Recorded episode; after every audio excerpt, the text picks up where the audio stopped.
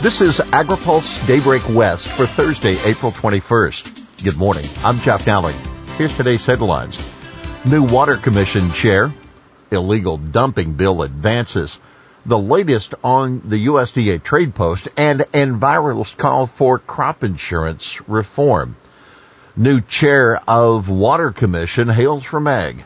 Matthew Swanson assumed the role of Water Commission chair by unanimous vote yesterday. Swanson had been vice chair and will serve the remainder of former chair Teresa Alvarado's term after she abruptly resigned last month. As one of two agriculture members on the commission, Swanson runs a large feed provider for dairy and other livestock in Turlock. On that note, the commission also approved resolutions allowing the Department of Water Resources to use eminent domain to secure properties for a salmon restoration project in Yolo County. While the commission's part was a minor formality in the process, several landowners with agriculture easements expressed concern about granting DWR additional authority to flood the properties for up to two weeks during spawning season. Illegal dumping on farms gets scrutiny in legislature.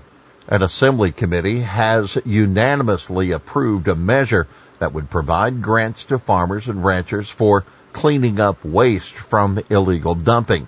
Assembly member Robert Rivas of Hollister said the dumping, quote, threatens food safety, can cause crop loss, as well as the loss of certification for organic farmers. Existing funds for waste cleanup often go to land zoned for agriculture that is not in use, he explained. The California Farm Bureau sponsoring the bill. With the recent increase of illegal dumping possibly associated with the recent COVID-19 pandemic, this fund has become oversubscribed, said Farm Bureau policy advocate Katie Little, adding that the bill supports Governor Newsom's initiative to clean up California. Meanwhile, a Senate committee has advanced a measure to provide cash assistance to farm workers. The supplemental pay program would offer $1,000 a month to workers who have lost wages during the drought. We must do more for those that have historically been left behind, said Senator Melissa Hurtado of Sanger, the bill's author. Citrus and fresh fruit groups supported the measure. Enviro Group calls for targeted crop insurance subsidies.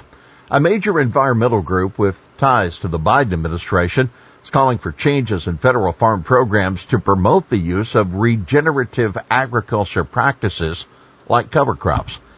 In a 61 page report being released today, the Natural Resources Defense Council outlined a long list of proposals that including changes to the federal crop insurance program. NRDC says, for example, that farmers should get higher premium subsidy or lower premium rate for practices that improve soil health.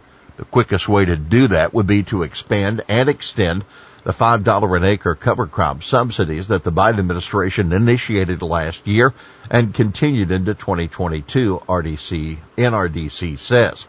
The report also says farmers should no longer be allowed to exclude some bad years from their yield histories, a move that would reduce those growers' coverage. The report also calls for increased funding of conservation programs. And by the way, uh, White House climate advisor Gina McCarthy was president and CEO of NRDC before she joined the administration. SCOTUS case attracts widespread support for landowners.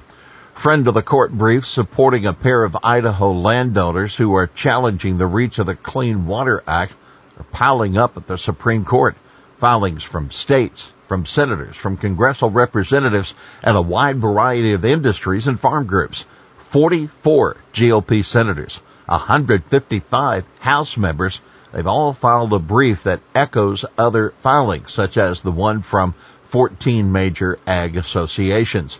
The lawmakers call for, quote, a limited federal regulatory presence in cooperation with the states when EPA and the Army Corps of Engineers determine what constitutes a water of the U.S.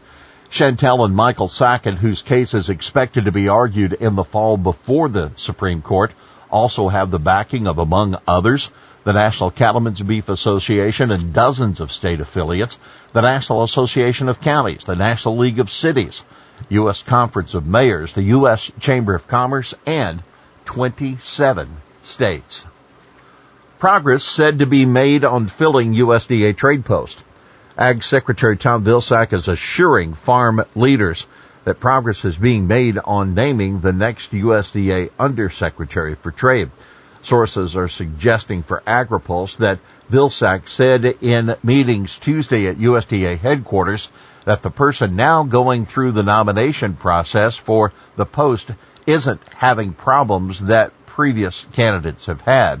Two earlier contenders were unwilling to divest what they needed to in order to meet such strict ethics guidelines. HHS working on scientific integrity policies. The Department of Health and Human Services is working to address the issue of political interference in scientific decisions at FDA and other agencies. A Government Accountability Office report found that HHS agencies currently lack procedures for addressing political influence.